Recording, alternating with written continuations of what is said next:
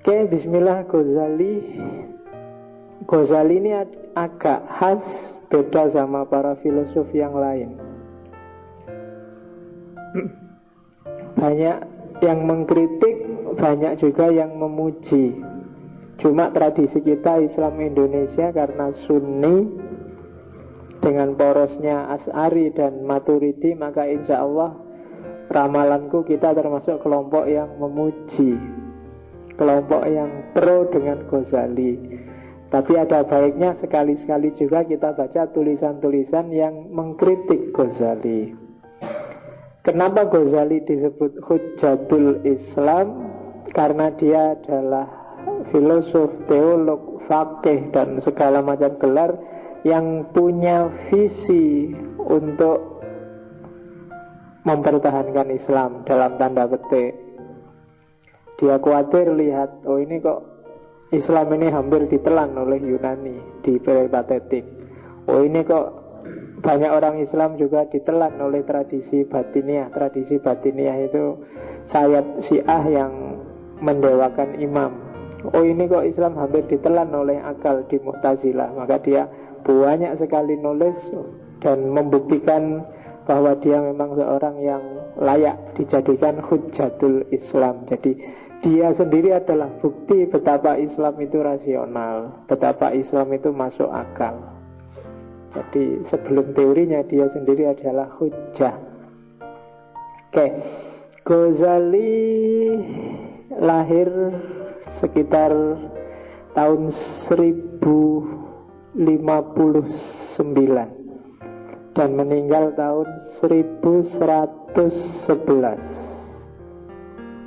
Jadi tidak tua juga meninggalnya, nggak terlalu tua Ghazali lahir dan hidup ketika Mu'tazilah mulai redup dan As'ariyah jaya. Dia sendiri adalah seorang eksponennya tokoh As'ari karena dia muridnya Imamul Haromain Al-Juwaini. Baghdad redup hampir jatuh mendapat ancaman dari dinasti Buwaihi yang sangat Mu'tazilah. Baghdadnya sendiri sudah ganti haluan jadi As'ariyah Juga dapat ancaman dari dinasti Fatimiyah di Mesir yang baru bangkit. Dan membaca Ghazali Ghazali ini pegawai negeri Dosen Bahkan nanti sempat jadi rektor. Meskipun kemudian dia galau Karena gonjang kancing politik Terus dia mengembara mencari jalan sufi dan jadilah dia seorang sufi besar. Ghazali nama lengkapnya Abu Hamid Muhammad bin Muhammad bin Muhammad Al-Ghazali Punya saudara Ahmad bin Muhammad bin Muhammad Al-Ghazali. Nah, Jadi awas keliru. Kakaknya namanya Ahmad. Dia sendiri Muhammad. Ghazali itu Memang lahir di daerah namanya Ghazala Sehingga disebut Al-Ghazali Tapi ada juga yang menulis dengan dua Z Al-Ghazali. Karena memang ayahnya Ghazali itu Bapaknya itu tukang sepatu, tukang jadi disebut gazal. Tenun, tukang, eh, pokoknya gitulah. Jadi kerja punya toko di rumahnya. Hanya saja bapaknya ini meninggal waktu Ghazali masih kecil. Saudaranya banyak. Cuma sebelum meninggal ayahnya sempat menitipkan Ghazali pada seorang temannya yang sufi sehingga pendidikan awalnya Ghazali itu sufi. Mungkin dari sini terus terbentuk jiwa sufistik dalam dirinya Sehingga setelah penjelajahan intelektual yang luar biasa Puncaknya ada di sufi Ketemunya di tasawuf. Ghazali umur 28 tahun dia sudah jadi dosen dan rektor di Nizamiyah atas rekomendasi Perdana Menteri saat itu Nizamul Mulk. 10 tahun dia di puncak karirnya Umur 38 dia diserang skeptisisme luar biasa Yang diawali banyak peristiwa Termasuk terbunuhnya Nizamul Muluk Dari situ kemudian sekitar 6 tahun dia mengembara. Di Mekah Di Damaskus Pokoknya melakukan uzlah Melakukan perjalanan mencari kebenaran. Dan 6 tahun ini orang susah nemuin dia. Sehingga ceritanya dia selama enam tahun ini ke mana aja jarang orang ngerti. Ya pokoknya ada yang bilang dia di Damaskus Ada yang bilang dia dua tahun di Mekah dan Madinah. Ada banyak tafsiran Tapi yang jelas dia memang sengaja menghindar dari dunia Melakukan riadoh. Dan ketika dia melakukan perjalanan uzlah inilah Nanti lahir Ihya Ulumuddin Setelah enam tahun dia kembali lagi ke Baghdad dan kembali lagi ngajar di Nizamiyah cuma tidak kayak dulu lagi. Di antara yang bikin dia galau, bikin dia diserang skeptis luar biasa itu ya saudaranya. Karena saudaranya yang Ahmad Ghazali ini memang sejak awal sudah menempuh jalan sufi. Kapan-kapan kalau ada waktu, mungkin pas saya nggak bisa nanti tak kasih film yang judulnya The Alchemy of Happiness. Cuma yang di saya terjemahnya masih bahasa Inggris Jadi semoga ada waktu tak tak translate ke Indonesia Dan nggak pakai Google karena nggak pakai Google mesti rusak Di Alchemy of Happiness ini agak dokumentatif Jadi ya cerita perjalanan Ghazali. Abu Hamid itu gelarnya Hamid itu anaknya yang meninggal waktu dia bayi. Sehingga dia digelari Abu Hamid. Ghazali apalagi kalau di Alchemy of Happiness itu kelihatan bahwa satu ketika Ghazali ini di puncak kejayaannya itu semua orang kagum padanya karena dia menguasai sangat banyak ilmu menulis di hampir semua bidang keilmuan kalau ceramah tidak cuma di mimbar tapi di apa di temboknya kota sampai. Karena saking banyaknya jamaahnya biar jamaahnya bisa lihat dan dengar dia. Itu Ghazali. Dan ya karena gelombang popularitas yang luar biasa inilah maka dia merasa dirinya sendiri terancam. Cuma satu ketika adiknya eh, kakaknya datang terus lihat dia ceramah terus ngomong cuma satu kalimat aja. Cuma kalimatnya sindiran yang luar biasa pada Ghazali yaitu Wahai batu asah Sampai kapan kamu menajamkan semua peralatan, pedang, pisau, dan macam-macam? Cuma kamu sendiri nggak jadi tajam Oh itu sindiran luar biasa bagi Ghazali Jadi kamu tiap hari ceramah Bikin orang pinter, bikin orang tercerahkan Posisimu itu kayak batu asah Kayak yang mengasah pisau, mengasah senjata. Cuma batu asah itu tidak tajam. Dia bisa menajamkan, cuma dia sendiri nggak tajam. Nah, makanya hati-hati. Aku ngomong yang gini itu mungkin juga tiap hari ngasih kamu ceramah, ngasih kamu kajian. Jangan-jangan aku sendiri nggak tajam, malah kamu yang jadi tajam. Dan disindir kayak gitu Ghazali galau luar biasa Terus ada kasus macam-macam Termasuk politik terbunuhnya Nizamul Mulek Sampai dia kehilangan suara Kemudian ngomong aja nggak keluar suaranya Begitu naik mimbar dia cuma bisa Ah oh ah oh Terus sakit berbulan-bulan nggak ada tabib yang bisa menyembuhkan Akhirnya sama kakaknya dikasih nasihat kamu akan sembuh kalau keluar dari pusaran politik, pusaran kegalauanmu dan akhirnya dia bergila uzlah mencari jalur kesufian. Dan dengan jalur kesufian itu ilmunya jadi lengkap. Tambah satu ilmu puncaknya yaitu tasawuf. Dan tidak lama setelah dia kembali ke Baghdad nanti dia kemudian meninggal sekitar dua tahun ngajar lagi terus meninggal tidak sampai tua. Oke, itu Ghazali. Di internet-internet gambarnya biasanya kayak gitu. yaitu gambar. Rambutnya sampai budak tapi panjang. Kalau kamu yang merasa rambut depannya rontok, tidak apa-apa, yang belakang panjangin aja. Generasi kedua Ghazali, ah gitu.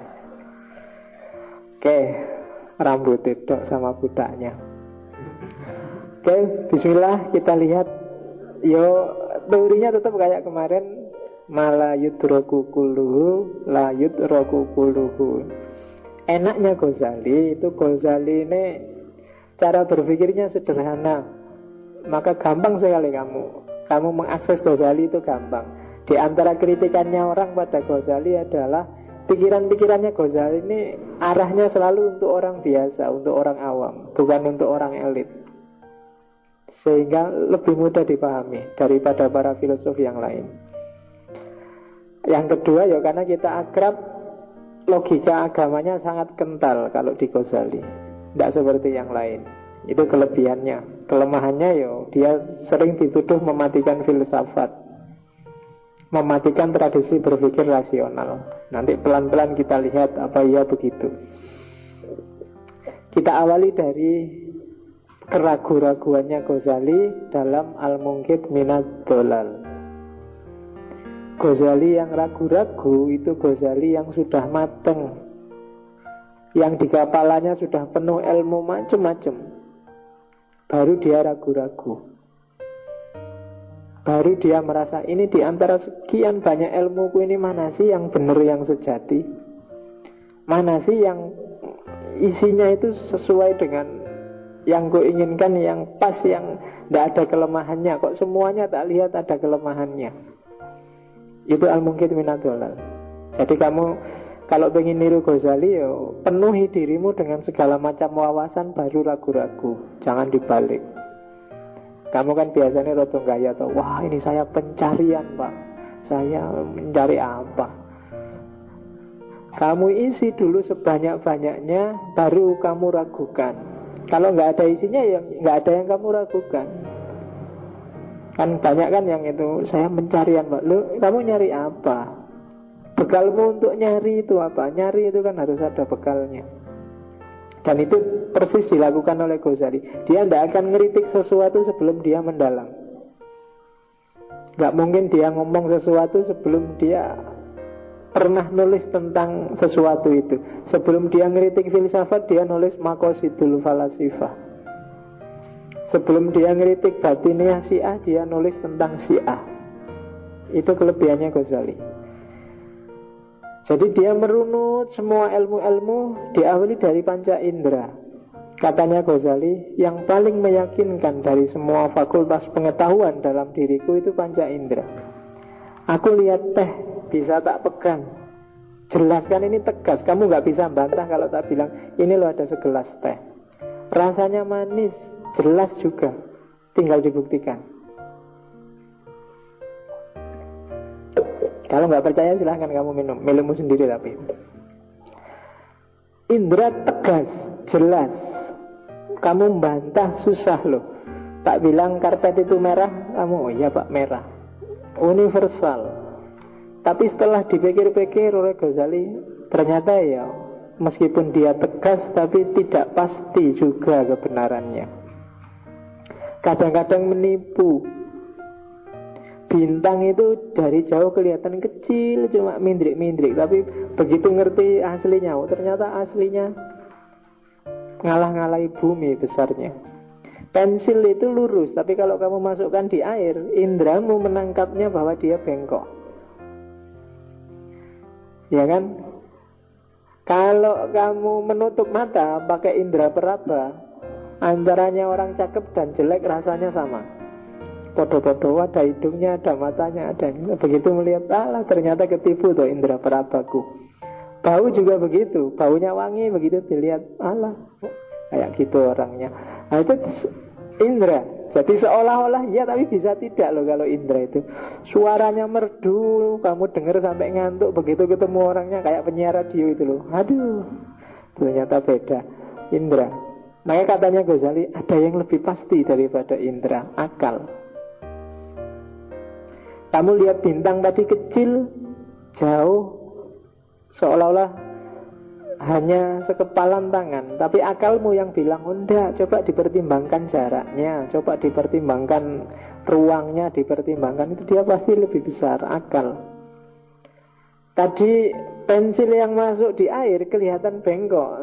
Tapi kan kamu tetap nggak percaya kalau itu bengkok Pedomannya apa? Akal. Gitu Tadi kamu pakai tangan, kamu raba wajahnya orang sama semua. Tapi akal lo bilang nggak ada orang wajahnya sama persis itu.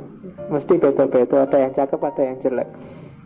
Begitu kamu dengar suaranya kok merdu ya.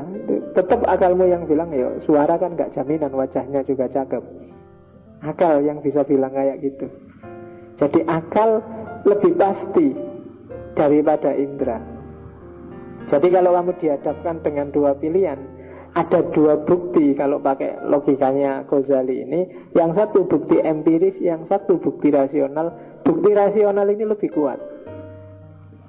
Empiris itu bisa dibikin loh. Gampang bisa dimanipulasi. Yang penting kan kelihatannya bagaimana.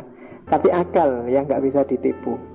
Kamu nonton film ada pukul-pukulan, tembak-tembakan, jotos-jotosan itu kan kamu tidak terlalu kaget. Ya, biasa aja film itu kan pura-pura. Kan kamu ngerti. Yang bilang gitu apa? Akalmu. Meskipun matamu lihat itu pukul-pukulan beneran. Sampai dibanting-banting orangnya sampai berdarah-darah. Tapi kan akalmu yang bilang, oh itu film. Ngerti aku kan gitu. Nah, kadang-kadang orang ketipu. Cum dengan akalnya.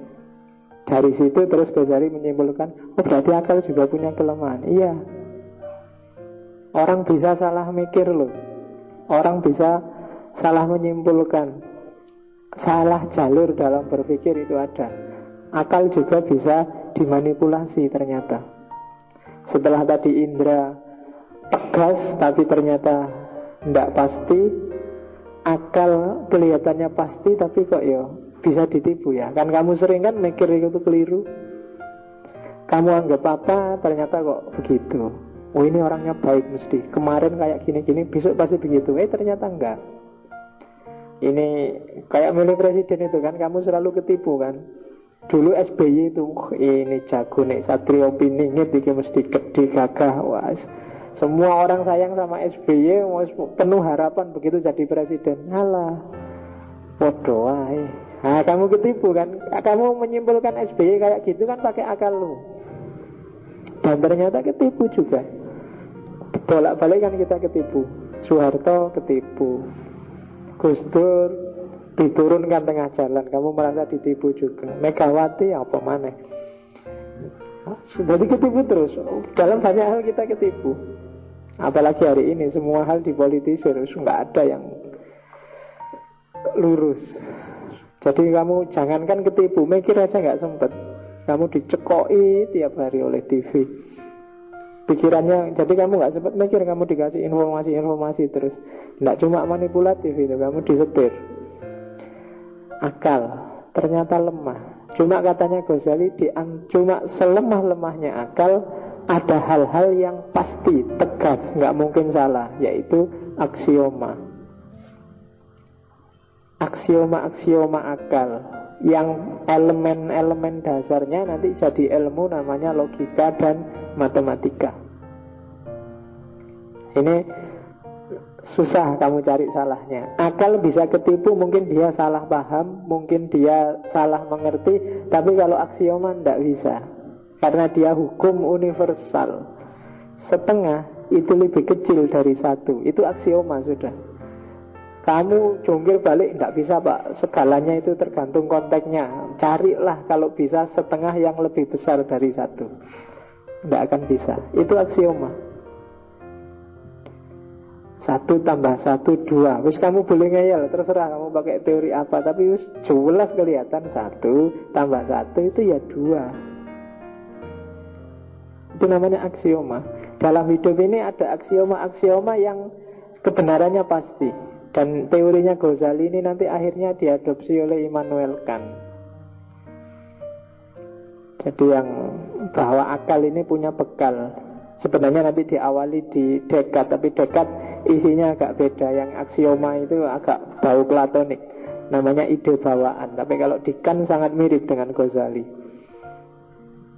Makanya disertasinya Pak Amin Abdullah itu kan membandingkan antara Ghazali dan Kant karena memang dua orang ini punya akar yang sama. Jadi indra tidak bikin pasti akal tidak bikin pasti aksioma ada kepastian. Cuma aksioma ini barang yang sangat abstrak. Harus dikejar lagi sekarang. Di mana ada kebenaran yang sejati, kebenaran yang pasti.